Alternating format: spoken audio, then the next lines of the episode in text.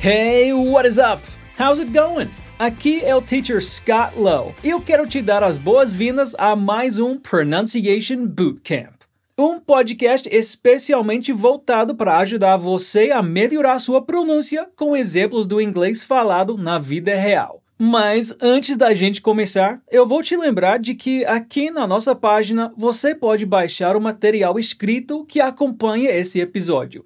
E assim você pode rever todas as palavras e frases que eu vou te trazer aqui hoje. Além de reforçar a parte de vocabulário, esse material também serve para te mostrar a escrita das palavras, para você não errar na hora que precisar escrever. O tópico de hoje é a mudança no som de T e de D em algumas palavras em inglês, que pode mudar por o som de R, como em cara, feira, arara, que é muito comum no inglês americano.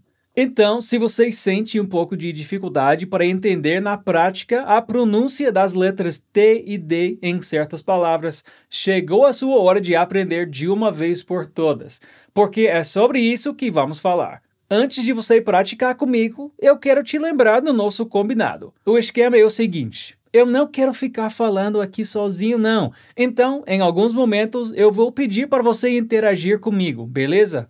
Por isso, toda vez que você ouvir esse som aqui, você vai repetir algo que eu disse. So, let's get started.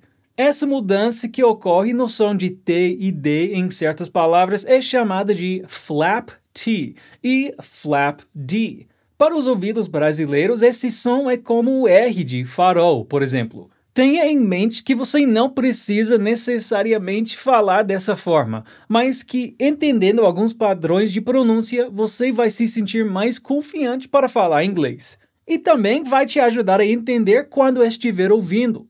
O flap T e o flap D são características marcantes do Spoken American English, inglês americano falado. É um fenômeno que acontece quando o T ou o D aparece entre vogais e a sílaba não é tônica. Um exemplo que podemos retirar da aula é a palavra beautiful, bonita, bonito em português. Repete aí. Beautiful. Beautiful. O flap T aparece muitas vezes antes de um R, especialmente no final das palavras, como em water, água, daughter, filha, e later, mais tarde. Aqui, o que queremos fazer é, em vez de trazer a língua para baixo após o flap T, você quer puxá-la imediatamente para o que chamamos de R americano, Aí no Brasil seria aquele R mais comum nas regiões do centro-oeste e sudeste, como o R em porta, por exemplo. Para produzir esse R, a língua vai para trás e as laterais da língua tocam as laterais dos dentes superiores. Agora, para você praticar bem essa transição, vamos retomar os exemplos. Escuta e repete: water, water water daughter daughter later later Que tal a gente montar algumas frases para fixar melhor ainda esse som? Eu quero um pouco de água. Em inglês, I'd like some water. Sua vez, repete aí. I'd like some water. Agora tudo junto. I'd like some water. A próxima frase é I'll talk to your daughter later. Eu vou falar com a sua filha mais tarde. I'll talk to your daughter later. Vamos dividir bem essa frase. Repita. I'll. I'll. Talk. Talk to your to your daughter daughter later later Muito bem, agora tudo junto. I'll talk to your daughter later. I'll talk to your daughter later. Awesome! Mas e o they? Vamos conferir agora. Adam isn't going to the wedding. Adam não vai à festa de casamento. Você percebeu que fazemos o mesmo som de R em Adam e wedding? Isso porque em ambas as palavras o D aparece entre vogais. Adam isn't going to the wedding. Your turn. Sua vez. Escuta e repete. Adam isn't going to the wedding. Tudo junto. Adam isn't going to the wedding. Adam isn't going to the wedding. Muito bem! E aí, tá ficando mais fácil reconhecer quando o T e o D podem sofrer esse flap, essa mudança na pronúncia? Se ligar nessas nuances do inglês americano falado, aquele do dia a dia, da vida real, vai te ajudar e muito a expandir tanto a sua compreensão de escuta, listening, quanto a sua fala, speaking. Muito da hora, né? Bom, vamos de mais exemplos. Você sabe como dizer escada em inglês? Você deve ter pensado na palavra stairs. E sim, está correto.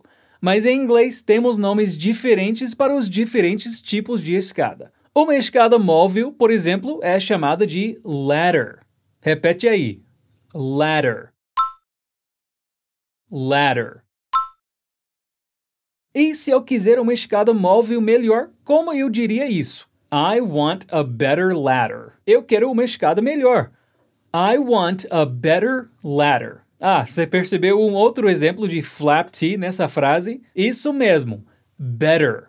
Melhor. Repita. Better. Better. Ladder. Ladder. I want a better ladder. Agora a frase inteira.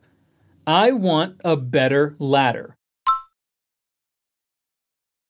I want a better ladder. Show de bola! Mandou muito bem! Mas agora que a gente já estudou e praticou algumas palavras em que as letras T e D podem soar como o R da palavra caro, por exemplo, Tá na hora de falarmos sobre como essa mudança na pronúncia ocorre também quando temos linking sounds. Obviamente a regra permanece. O som T e D só muda para R quando as letras T e D aparecem entre vogais, como no caso de a lot of. A lot of. Que tal treinar essa com uma frase? I have a lot of questions.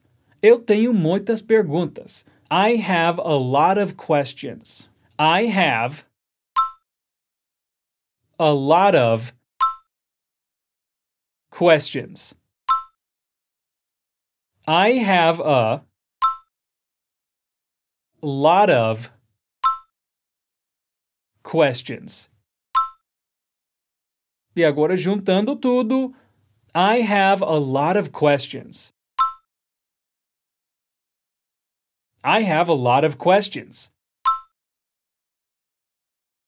Great! O próximo exemplo que eu trouxe para você é I don't, que significa simplesmente eu não, e pode ser seguida de qualquer verbo no presente. Mais uma vez, a mudança na pronúncia de I don't para I don't não é nada obrigatória, mas conhecê-la te ajuda a reconhecer e compreender esse padrão de pronúncia tão característico do inglês americano. Eu tenho certeza que, se você não havia notado antes, a partir de agora vai ficar mais fácil de notar esse som enquanto você estiver assistindo um filme ou série ou ainda ouvindo uma música em inglês, por exemplo. Mas, sem mais delongas, vamos praticar com uma frase. I don't drive. Eu não dirijo. Repita. I don't drive. I don't drive. I don't drive. É isso aí, galera. Ó, eu vou ficar por aqui, mas muito obrigado pela companhia e não se esqueça de acessar o material de apoio deste podcast para conferir a grafia de todas essas palavras e frases que a gente viu aqui hoje. Alright, I'll see you later.